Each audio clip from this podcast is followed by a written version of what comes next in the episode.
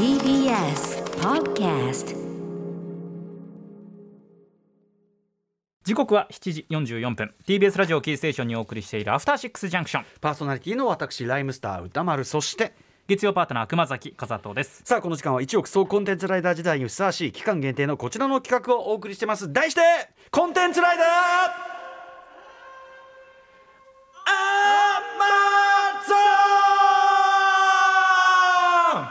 元のあのアマゾンのこのねあの山本大輔か？のこの叫びのキーに合わせると結構高いね。高音ですね。結構張るねこれね、うん皆さん元気にね声を出していただいてますでしょうか、えーコロナ禍でステイホームの時間が増えた今この期間にあなたがコンテンツの密林の中で出会い楽しみ時に救われたそんなおすすめコンテンツを紹介してもらうという投稿コーナー、はい。えー Amazon Music さんの全面協力でお送りしてますが決して、えー必ずしも Amazon さん以外のね Amazon さんのみではなく以外のコンテンツでも投稿を OK という太っ腹企画。ありがとうございます。そしてこれやっぱりいろんな角度から来て面白いんですよね。そうなんですよね。やっぱり我々スタッフの張っているアンテナだけではやはりキャッチしきれないものとかね、うん。あのー掘っているものみたいなものがあってですね、はい。実に勉強になる。一個一個が特集の種といっても過言ではない、えーそんな高企画高コーナーとなっております、はい。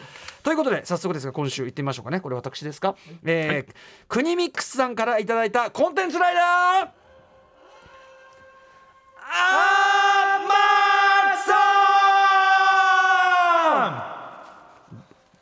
はい、えー、クニフェックス、クニミックスさんです、は皆さんはこんばんは、こんばんは。こんばんは。私がコロナ禍の中ドライブしているコンテンツは2時間サスペンスドラマ再放送です。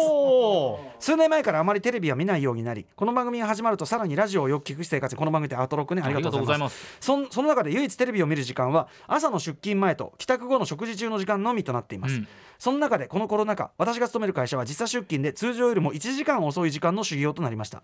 1時間遅くなったとはいえいつまた通常の出勤時間に戻ってもいいようにこの2年間朝起きる時間は変えずに生活しています、偉いですね。偉い。そこで朝比較的時間がゆっくり使えるようになりチャンネルをザッピング。すると某 CS チャンネルで2時間ドラマの再放送を発見時刻表トリックものや政治家大企業癒着もの、温泉地観光ものなど定番ストーリー作品や、えー警視庁鑑識課、うんうん。警視庁機動隊2 216や、えー早乙女千春の天井報告書など、えー人気シリーズ作品のラインナップは充実。おかげで出勤の準備 準備を早く済ませて テレビの前で時間を過ごすよ朝でかい出勤前に2時間サスペンスドラマを見ていく。すごいっすね。すごいねこれ。優雅2時間サスペンスドラマはベタな展開も多いですが差別や格差社会社会の不条理などなかなかテーマが重いものも多くすれ違いで取り返しのつかない結果になったり復讐したけど報われないといった虚しい結末を迎える、えー内容も多く深く考えさせられるストーリーもあります、特に最近再放送された「え津川」でいいんだよね？十津川えー警部シリーズで、えーおなじみのき西村京太郎の初期の作品「4つの終止符」はローアの方が犯罪に巻き込まれ無実を訴えるも通じず自ら、えー命を自ら絶ちさらにそれを知った彼に思いを寄せていた女性までもが後を追うようにと主役級が序盤で続々といなくなる展開に思わず引き込まれずっしりと心身重くなった状況で会社に向かうという、えー状況に陥ってしまいました。今では日曜夜の BSTBS の再放送枠も毎週の楽しみにしていますがこれだけ時差出勤の日数が続くと放送される作品が繰り返されることが増えてきます。そんなそんなすごい見てる。最近は、えー地上波でめっきり新作が少なくなっており需要と供給のバランスが乱れております。TBS、えーテレビさんには、え1年に数本でも2時間ドラマの制作をお願いしたものでありますということで。ありがとうございます。これはなかなかな資格だったよね。2時間ドラマか。要はさこれもうはっきり言わせていただきます。その2時間サスペンスって俺たち舐めてるよね。はっきり。そのさ最後崖でなんとかするとかさそういうことを揶揄しがちじゃない？なんか。イメージはそうですね。なんか要するにもう分かりきったみたいなでもこのねあの国光さんもちろんそのお約束の転換もあるけど、はい。あの作劇としてはすごくちゃんと胸に残るものがあるんだというのもあるそりゃそうだよね。でさやっぱ近年これ減ってるのは一つにはやっぱりさ作るの大変じゃんあれ。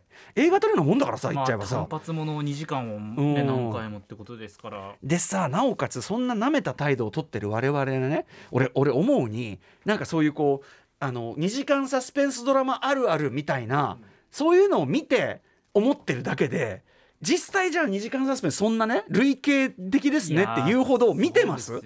俺見てない。っていうか俺ぶっちゃけ本当にすみません。白状します。さっき十津川警部って怪しげに呼んだぐらいで全然知らない上にちゃんと見通したことないかも。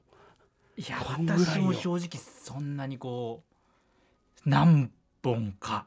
ある。ついでもついでに見てるぐらいの感じだったりするもんね。あのー実は私ですね TBS のその2時間ドラマにあアナウンサー役として出演したあことがありましてあそれはそれは、うん、公演のお殺害現場のうん。ブルーシートの前でリポートをするアナウンサー役みたいなことがありうんまして。じゃあ中の人じゃないか。そう中の人やったことあるんですけどあの時、まあ、全部のルールがそうなのか分かんないんですけど、ええ結構ですね取りためていくスタイルでうんうんうんうんうん。私それを撮ってから実際その放送があったのがもう2年ぐらい。ええ12年後。マジか。だからもう自分がそれを撮ったことを忘れていて、ええええスタッフの方が本当に気を利かせて、あの時撮っていただいたあれ、うんうんうん。ようやくオンエアになりますみたいな感じだったんで相当なんかこうあそういう？貯めたりしてこれがごめんなさい。絶対的なルールなのか分かんないんですけどうん私の時はそうだったんですよね、あそう。へえでご自身が出たやつは見たんですね。見ましたね。いかがでしたか？いやそう結構ですねこう、まあ、ドラマだからまあそうなんでしょうけど、うんうん。あんま経験がないのであれですけど結構待ち時間とかもたっぷりあって、ええええ。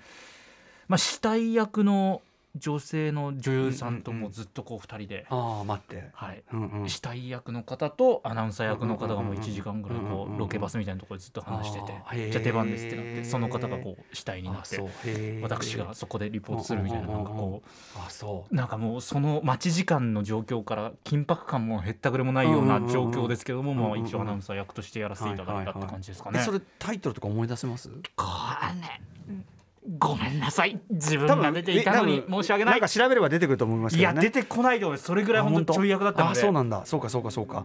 でもとにかくこの方クニミックスさんさなんかそれをちゃんと見てこんな味わっててしかもはい。出勤前よ、なんかいいよねこのリッチさですね。豊かな感じしますよね。出勤前ってねせかせかしちゃうタイミングで2時間ドラマをバチッと見るっていうのは。そのリモートになってさあ時差うん。時差出勤か時差出勤になってあの早起きの習慣は変えないというところが立派ですよね。うん時差出勤になったらなった分だけ寝ますよね。ねとにかくギリギリまで寝てやろうっていうねのが普通なところね。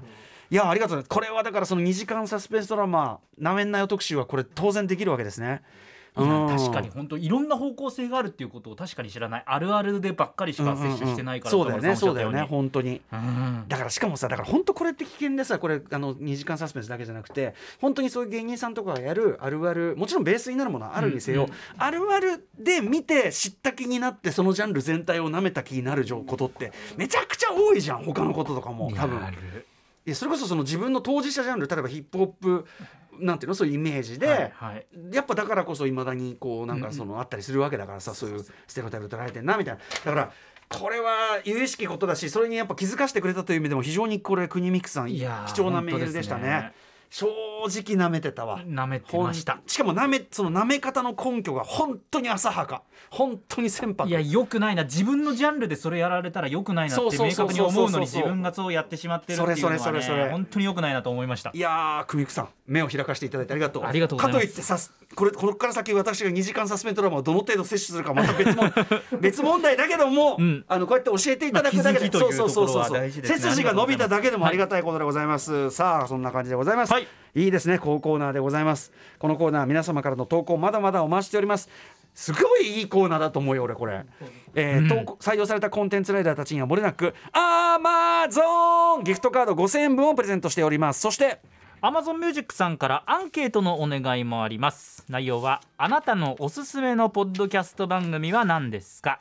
こちらの回答をメールアドレスポッドキャストおすすめアットマーク Amazon.com まで送ってください。詳しくは番組公式ツイッターをご覧ください。締め切りは来年1月31日までです。回答してくださった方の中から抽選で Amazon ギフト券5000円分 E メールタイプのものを進呈しますはい、ポッドキャストといえば毎週金曜日配信ね、えー Creepy Nuts の未来を救え、えーコンプラタイムコップ第5回も、えー先週金曜から配信しております。ぜひぜひうないさんもいつも聞いていただいているようでございます。はい、えーまあ後半はね、あのどんどんどんどんもうとにかくあの外に向いた意識がなくなっていくというね、恐ろしい時代になってますよね。完全に先輩後輩があの個室の個室の居酒屋で話してるみたいな、そんぐらいみんな聞けちゃうんですけど。そうぐらいの感じになってるんでね。ちょっと怖いんですけどね。はい、ということで以上ここまでコンテンツライダー